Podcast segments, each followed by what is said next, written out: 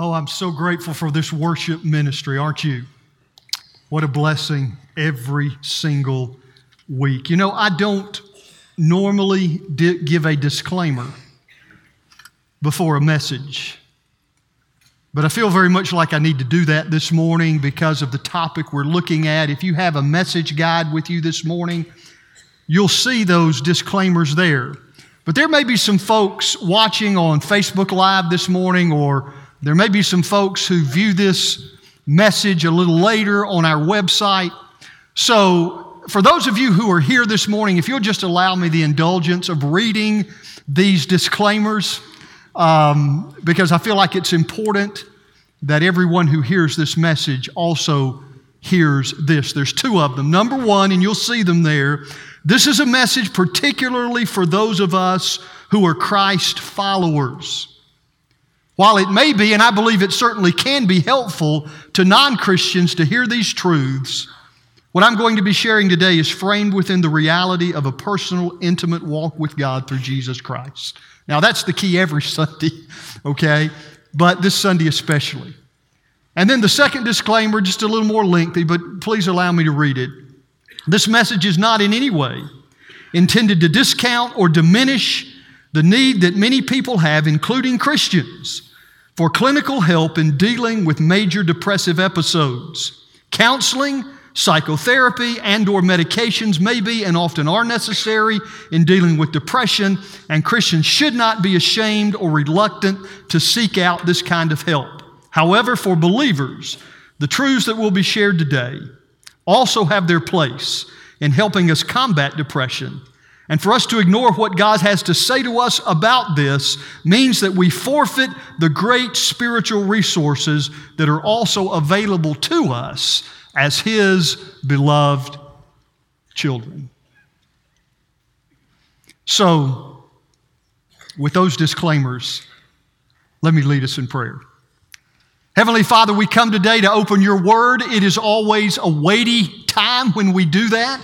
I pray that we approach this time with the utmost seriousness.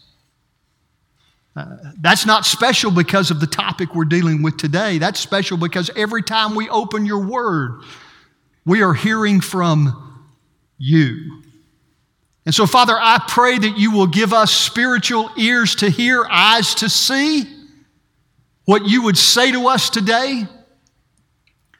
Oh, Father, I pray that your Holy Spirit will be our teacher as in all things and help us to understand in a clearer way the resources that we have as your people to live life on this planet with all of its hurt and all of its difficulties and all of its disappointments. To understand, Lord, that you tell us we still can be more than conquerors through Christ who loves us. So assure us of that today. Speak into our hearts by your Spirit. May this written word become a living word for us this morning, is the prayer that we pray. In Jesus' name, amen. On August the 11th, 2014, the entertainment industry and the world was rocked, stunned by the news of the death of the famous actor, comedian Robin Williams. This man who seemingly had everything took a belt, wrapped it around his neck, and hung himself. It was later revealed that Robin Williams fought an ongoing and desperate battle with depression. Garry Marshall, who was a writer for the comedy series Mork and Mindy. I don't know how many of you might remember that. It was really the television series that gave Robin Williams his start.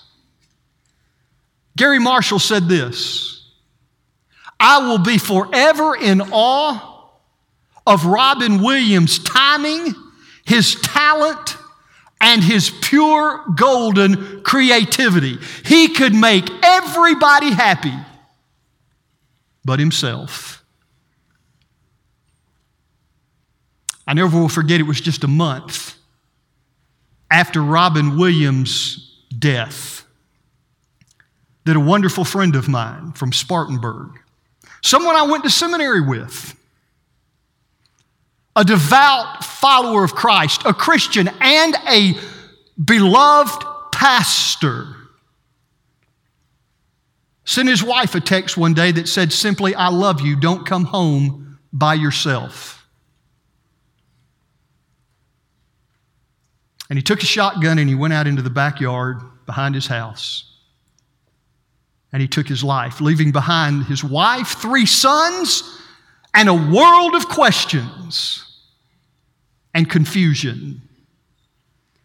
I later learned that he too battled with depression. Then on February the 22nd, 2017, my own nephew went out behind Lake Cunningham Fire Department. Before he went there, he stopped by a pawn shop, purchased a pistol, and killed himself, leaving behind a wife, two daughters.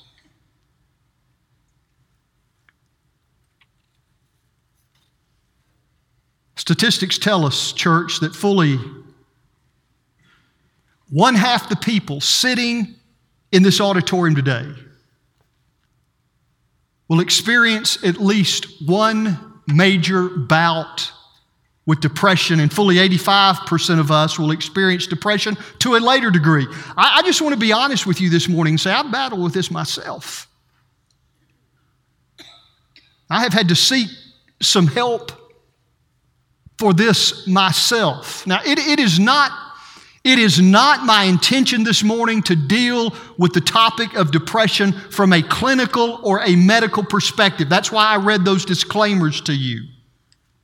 I, I, have to leave that to people who are more knowledgeable and more qualified than I am in those medical areas. But I do hope this morning to give you some spiritual insight from God's Word that can help you and help me as we deal with depression when we find it attacking in our own lives. And don't be surprised when it does. Let me tell you this morning nobody is exempt. Nobody is exempt. In fact, some of God's choicest servants found themselves battling with the demon of depression. The psalmist knew it well and wrote in Psalm 42 5, Why are you downcast, O my soul? Why is there such turmoil within me. Moses asked God to take his life. Job said to the Lord, Please kill me.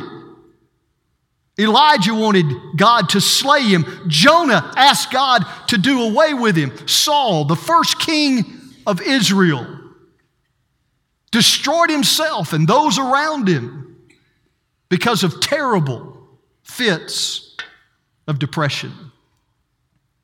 But when we come to our text today, and I want to invite you to take your Bible and turn to the 20th chapter of the Old Testament prophecy of Jeremiah. When we come to our text today in Jeremiah chapter 20, we find the most miserable one of all when it comes to the matter of depression. Now, Jeremiah's struggle, his fight, his battle, with despair and melancholy has led many to call him the weeping prophet.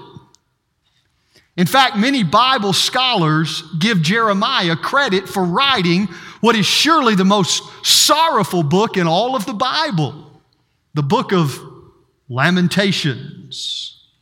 Jeremiah's discouragement and melancholy and depression seems to be the rock bottom example in all of Scripture.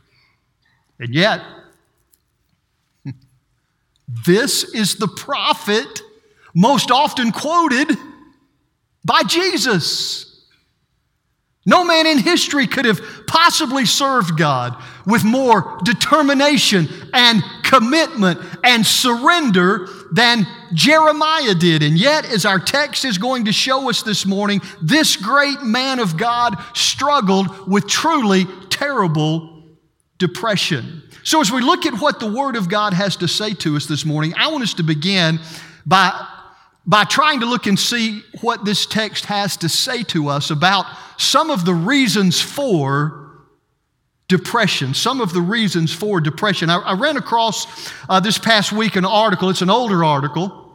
I was doing some research out of Eternity Magazine. And that article listed some of the reasons for depression among Christians. Some of those reasons included, just let me share them with you job and financial pressures, low self esteem, relationship problems, loneliness, self condemnation, self pity, illness, loss of a loved one, conflict within the church. Now, interestingly, Jeremiah seems to have had struggles in almost every one of these areas. And when he looked at all of the problems in his life, he did what many of God's people do today. Here's reason number one. He began to feel like he was a victim of divine deceit. And I can begin to feel that way. When, when life and all of its pressures and problems begin, begin to crash in on me, when the hurts and the pains and the struggles become more than I can bear, I can begin to imagine myself as a victim of divine deceit. I, in other words, I can begin to feel like, God, you have let me down. God, you have not come through for me. Look at verse 7, the first part in Jeremiah chapter 20. Jeremiah speaking says, O Lord, you have deceived me, and I was deceived. You have overcome me and prevailed. Now, I've already shared with you that Jeremiah had a lot of struggles and a lot of problems, but there's a couple of things you need to understand also to understand why Jeremiah would have said what he said here. So let me give you a couple of things that you need to know about Jeremiah and his circumstances that will help you understand a little bit better his anguish and his despair. Couple of things here. Number one, when Jeremiah penned these words, he had been serving God faithfully for 20 years, for two decades. He had been God's prophet. He had been faithfully proclaiming God's word in dark and difficult days. And yet, all he had to show for it after, listen, after 20 years was trouble, misunderstanding, persecution, and outright hatred from the people around him. In fact, when Jeremiah first wrote this prophecy of radical repentance, a pagan king took it from him, cut it up, and burned it piece by piece. Jeremiah was falsely accused. He was arrested. He was thrown into prison. At one time, he was actually thrown down into the bottom of a muddy cistern where he sunk up to his waist and he was left there and would have very likely died there had he not been rescued by a foreigner. So uh, you need to understand Jeremiah's life had been full of struggles. That's, that's the first thing you need to know, even though he'd been serving God faithfully for 20 years. The second thing you need to understand is this God had made some incredible promises to Jeremiah when he had first called him. Now, I, I noticed on, on the message guide there, it looks like that I've got my, my verses, re, uh, scripture references reversed, so you, you, can just draw a little arrow um, to, to, to make these right. But, but anyway, I want you to look in Jeremiah chapter 1. I'll read some verses to you. You can see these promises. Verse 5, God said to Jeremiah, Before I formed you in the womb, I knew you, and before you were born, I consecrated you and appointed you to be a prophet to the nations. Verses 9 and 10. Then the Lord put out his hand and touched my mouth, and the Lord said to me, Behold, I have put my words in your mouth. See, I have set you this day over nations and kingdoms to pluck up and break down, to destroy and overthrow, to build and to plant. And then finally, verses 18 and 19 of chapter 1. God said, and, and behold, I make you this day a fortified city, an iron pillar, and bronze walls against the whole land, against the kings of Judah, its officials, its priests, and the people of this land. They will fight against you, but they shall not prevail against you, for I am with you, declares the Lord, to deliver you. Now, these are some incredible promises that God made to Jeremiah. What, a, what an incredible commission. But after 20 years of faithfully serving God, things were just as bad in Jerusalem as they'd ever been, maybe even worse. Nebuchadnezzar and the armies of the Babylonian Empire were on the march threatening Jerusalem. The politicians and the religious leaders of the day were against Jeremiah. So, this great prophet, giving way to his frustration and his pain, accuses God of divine deceit, of promising but not delivering. In other words, Jeremiah looks up into heaven and in some of the most angry, really, church, even blasphemous language in the Old Testament, he says, God, you deceived me. Now, literally, the Hebrew says, God, you seduced me. You enticed me. God, you, you ravished me. Like a prostitute entices a lover to get his money and then thrust him away, Jeremiah says to God, God, you set me up just to knock me down. And this isn't the only place that Jeremiah accuses God of this kind of divine deceit. Look at verse 18 there in your message guide. Jeremiah says, Why is my pain unceasing, my wounds incurable, refusing to be healed? Will you be to me, God, like a deceitful brook, like waters that fail? Do you see what Jeremiah is saying here? He's saying, God, you deceive me, and here's why. Your promises sound good. I mean, you make everything look good. But the bigger the promise, the bigger the disappointment. The more I pursue you, God, the farther away you seem to be. It's all a mirage. It's a show. It's a scam. God, you have deceived me. You told me one thing,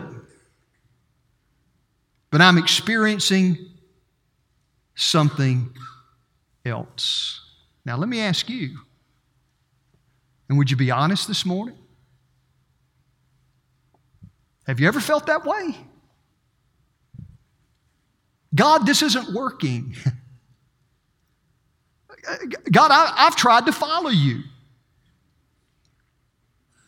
God, I'm trying to obey you. I've trusted you with this situation.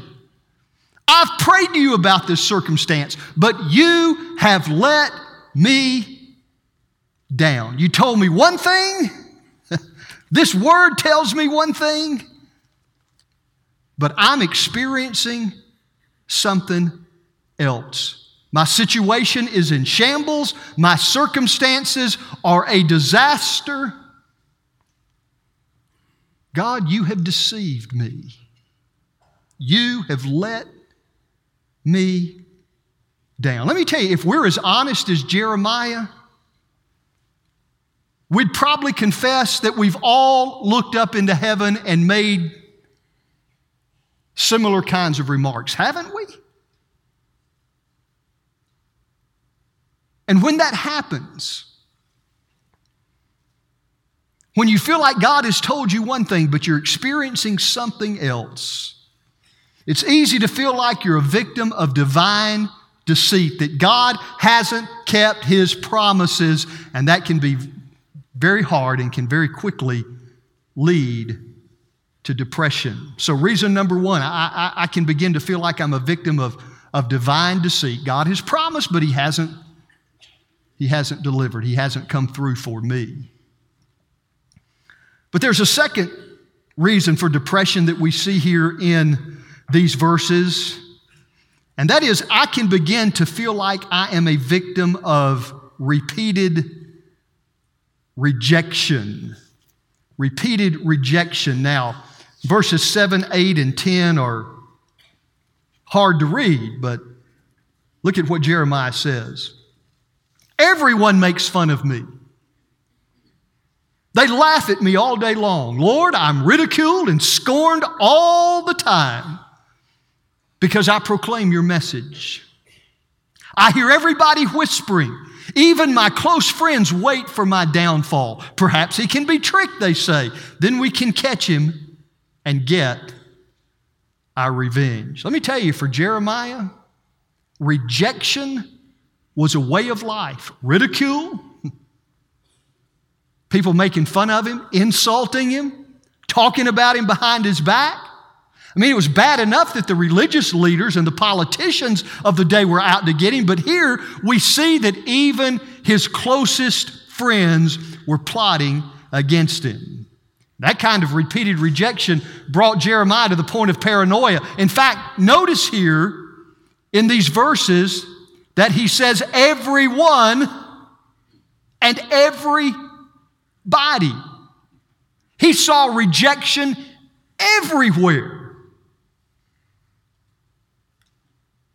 Felt like he had nowhere to turn. Couldn't turn to his family, couldn't turn to his friends, or seemingly even to God because he had experienced repeated, deflating, depressing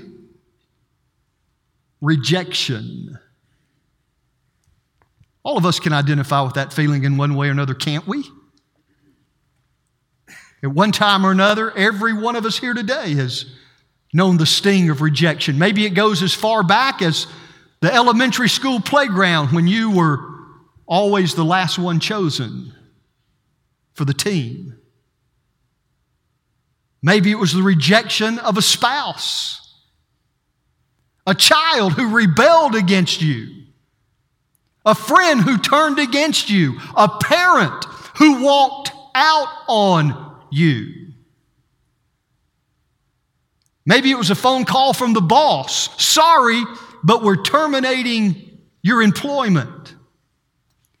Maybe it was the promotion you got passed over for, or the opportunity that went to someone else. I mean, we could list thing after thing after thing, but we've all known the pain of rejection. We know what it's like to reach for a goal and fail, to dream a dream that hasn't come true, to get our hopes up only to have them dashed to the ground. That kind of rejection hits hard.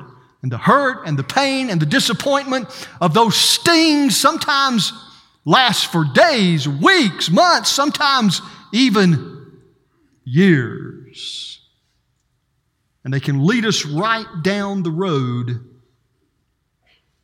to depression. Well, there are other reasons we could think of, but here are two from this text as to why we may experience depression. We feel like, number one, God's let us down. Number two, we face the reality of painful rejection by people or by circumstances in our lives. So, so how do we handle this? What, what, what are our responses to depression? Surely, as Christians, we can respond rationally and reasonably when we battle depression, right? well, not if Jeremiah is our example. If, if he's a typical case study, then sometimes we don't fare so well here. So, can we look at some responses to depression very quickly this morning? What are some common ways we respond when we find ourselves in the pit of despair? Let me, let me suggest three. First of all, there is the response of immobilizing bitterness. Immobilizing bitterness. Now, in the midst of his depression, Jeremiah lashed out with, with, with some of the most violent words in the Old Testament. Look at verse 14. He says, Cursed be the day on which I was born. The day when my mother bore me, may it not be blessed. Now, you need to understand something. In that ancient Hebrew culture of Jeremiah's day, to curse your parents was a capital offense. You could be put to death for that. Well, Jeremiah walks a fine line here. He doesn't actually curse his parents, but he curses the day he was born, and in so doing, actually curses the call of God upon his life because we'd seen in chapter 1 where God had said to him, I ordained you to be my prophet from the time you were in your mother's womb. You see, Jeremiah, like many of us, became bitter because of his many problems, and he said what many of us have said from time to time. You know, I just wish I hadn't even been born. That kind of bitterness completely immobilizes us and it, it really it drives us even deeper into the pit of depression and then there's a second response. Irrational anger. Irrational anger. Out of his bitterness Jeremiah began to lash out at those around him with an irrational unfairness and deep seated anger. Verses 15 and 16. He says, Cursed be the man who brought the news to my father, a son is born to you, making him very glad. Let that man be like the cities the Lord overthrew without pity. So Jeremiah takes his anger out on an innocent. Don't you feel sorry for this guy? I, I, I mean, there's this man who comes up and says to Jeremiah's dad, Congratulations, you, you've got a bouncing baby boy. But Jeremiah is so irrationally unfair in his anger that he says, Okay, buddy, you need to be cursed. I want you to be like Sodom and Gomorrah. In fact, I want fire and brimstone to rain down from heaven upon your head. I mean, I could just picture this guy cowering in the corner saying, Gee, all I said was you had a baby boy. I didn't do anything. And yet, Jeremiah was so irrational in his anger and his frustration that he took it out on an innocent victim. You know, psychologists tell us that depression, at every phase of its development, includes a component of anger. And that anger is often directed at those closest to us, even, even when they're innocent, even when sometimes they're trying to help us.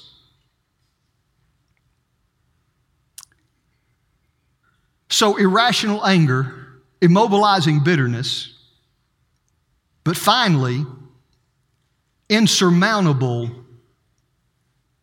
despair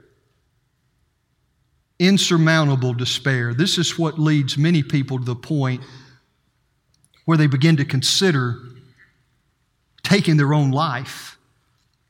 You're not going to find any more passionate words of desperation anywhere than those Jeremiah speaks here in verses 17 and 18. Look at them. He should have killed me before I was born, with that womb as my tomb. My mother pregnant for the rest of her life with a baby dead in her womb. Why, oh, why did I ever leave that womb? Life has been nothing but trouble.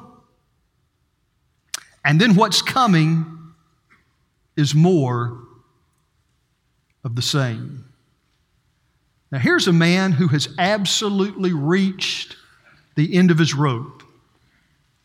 The hole could not be deeper the darkness could not be blacker. I mean, there is no hope here. So he seriously begins to contemplate death. I'll share something with you. One 16 year study that I looked at this week reveals that almost 20% of people with major clinical depression, that's one out of five, will eventually kill themselves. Did you know this morning that suicides among depressed adolescents and teenagers has tripled over the past 50 years so that it is now the second most common cause of death among young adults, adolescents, and teenagers? Let me tell you, this is where Jeremiah was. Now, let me ask you a question. If you'd been his friend, what would you have said to him? If you'd been his counselor, how would you have responded to him? Do you think it would have helped to say, Come on, old buddy, cheer up? Things aren't that bad. Come on, you can make it. I don't know. Somehow, I don't think that would have helped very much. What do you, what do, you say to a man like Jeremiah? Come to think of it, what do you say to yourself? When bitterness and anger and despair become your lot in life, what do you say? How do you deal with it?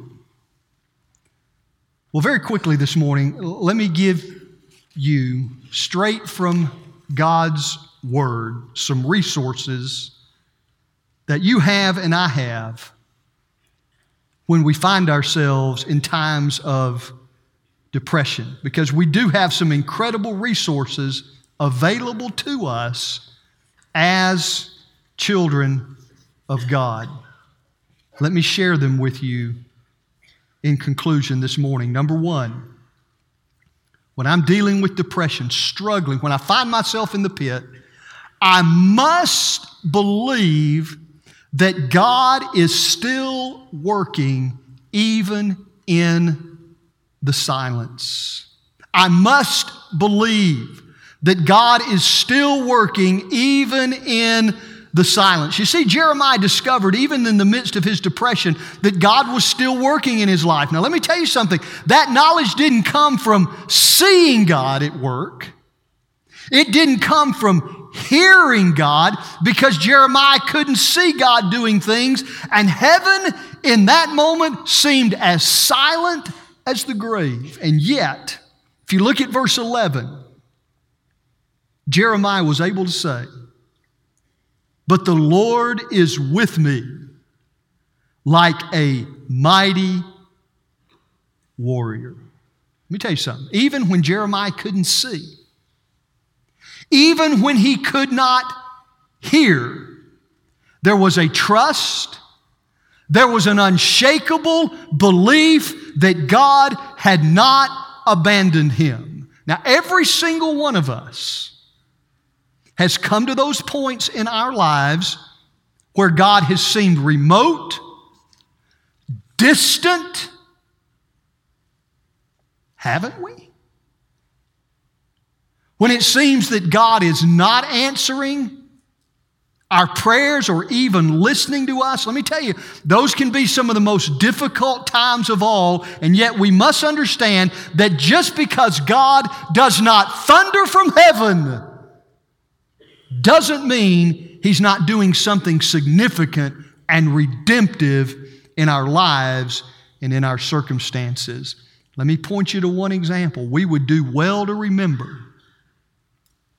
We would do well to remember that when Jesus Christ hung on the cross and cried out, My God, my God, why have you forsaken me. When Jesus cried out those words, heaven was strangely and starkly silent. But in that silence, God was doing his greatest work of all. He was redeeming the human race. So do not fall into the trap of thinking That just because you're not hearing something from God, just because you're not seeing God do something, that He is not working. No, I must believe by faith that God is still working even in the silence. That's number one. Number two, I must keep talking to God, even in the darkness. I must keep talking to God, even in the darkness. Now, this is a great thing. Through all of his struggles, Jeremiah never once stopped talking to God. Now, it's true that a lot of the things he had to say wouldn't make very pretty devotions for the women's Bible study, okay? But that's okay. The important thing is that no matter how far down Jeremiah went, he was still saying something to God. In fact, verse 12, you'll see it there, the last part, he says, Oh God, to you I have committed my cause. In other words, God, I'm laying all this stuff out before you because you're the one who's going to have to do something about it. I can't. So I'm just committing all this to you, God. I'm continuing to talk to you about this. And let me tell you something God was gracious enough, and He understood Jeremiah's weaknesses well enough that He was willing to hear everything Jeremiah had to say. And you know what? He's willing to listen to you and what you have to say and what I have to say. So, can I tell you this morning? It is okay for you to tell God how you feel. It's okay to unload your frustrations on Him, your feelings of despair, your hurt, your anger. God's big enough to handle that. You're not going to make Him so dizzy that He falls off His throne. Talk to Him. Tell him how you feel. Over and over again in the Psalms, the psalmist tells God how he feels, tells him everything that's on his heart. Job cried out in the same way. So did Moses, Elijah, Jonah, and all the rest. Psychologists will all agree about the value of having someone you can talk to, someone who will listen to you and who will listen to you better and who knows you better than God. Talk to Him. Let me give you a verse. It's not on your message guide there, but it's one you really ought to know Psalm 103 14 reminds us that God knows our frame. He remembers that we are dust.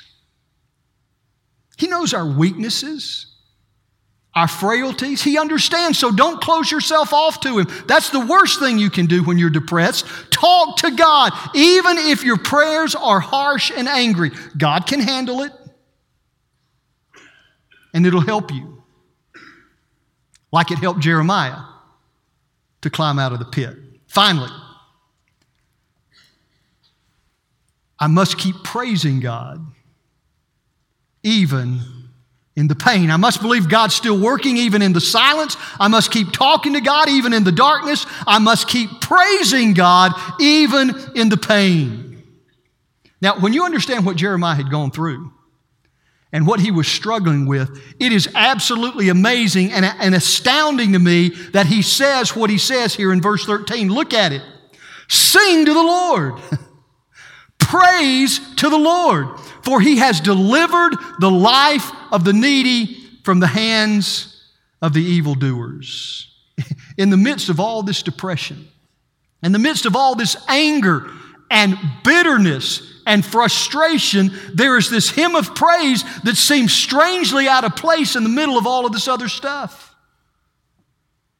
But you see, Jeremiah had learned something that that you and I desperately need to learn as well, and that is this truth fill in the blanks.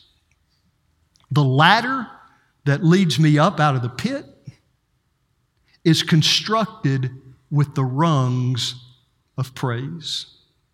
The ladder that leads me up out of the pit is constructed with the rungs of praise. Jonathan Oatman learned that secret. You may not know his name. but I bet many of you will recognize these words that he penned.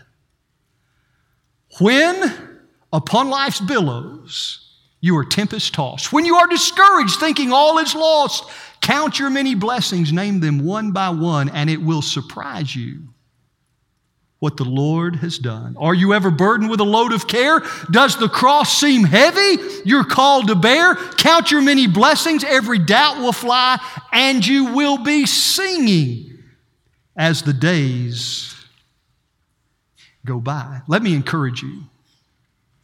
When you're at the bottom of the pit, to look up and find something to praise God for. Now, it may be that some days all you can praise God for is what has not happened to you that day. But let me tell you, taking that first step is one of the greatest resources you have in battling overpowering depression. The great evangelist John Haggai, in his book entitled how to Win Over Worry tells the story that as a young minister, he was pastoring a church where there were many troubles and many problems. At the same time, he and his wife had a baby born into their home, and because a drunken doctor had put the baby into an overheated incubator, it had suffered permanent brain damage. With troubles at church and a baby with irreparable brain damage, John Haggai wrote, and I quote, I almost went out of my mind. I drove my car out to a country road where no one would hear me. I threw open the door and I got out of the car and I walked up and down that lonely lane with my hands in the air, thanking God for everything I could possibly think of, praising Him for everything He has ever done for me. I kept my sanity that way.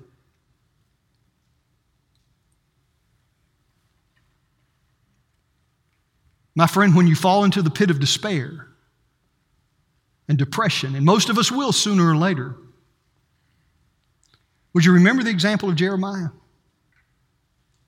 and the testimony of John Haggai? And would you also realize you know a Savior that Jeremiah never knew? A Savior about whom you can testify along with the hymn writer from sinking sand he lifted me. With tender hand, He lifted me from shades of night to plains of light. Oh, praise His name. He lifted me. My chains are gone. I've been set free. My God, my Savior, has rescued me. And like a flood, His mercy rains. Unending love, amazing grace. Amazing grace. Heavenly Father, when we're down, and we will be, Keep us talking to you. And Lord, when the pit is deep and when the way is dark, help us to look up and find something we can praise you for. And help us to remember always that even when we've given up on you, you never, ever, ever give up on us.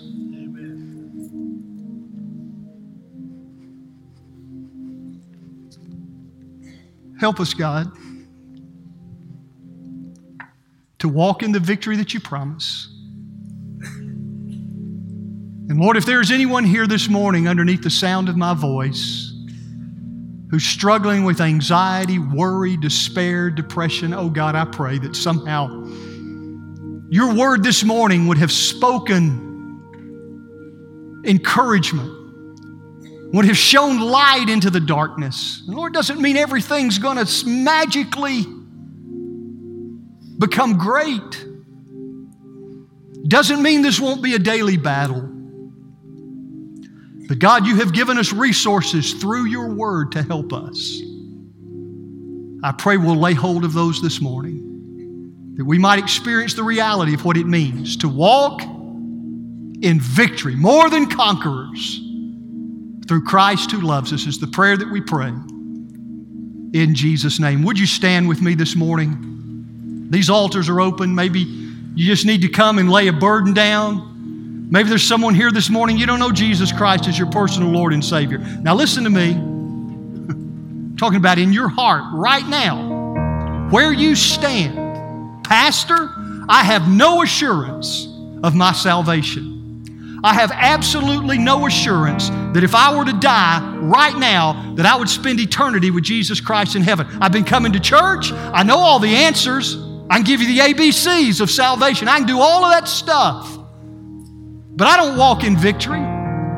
I don't have a personal, intimate relationship with Christ. He's not influencing my decisions daily. He's not guiding me. He's not my example. I'm not doing what He wants me to do. I'm doing what I want to do.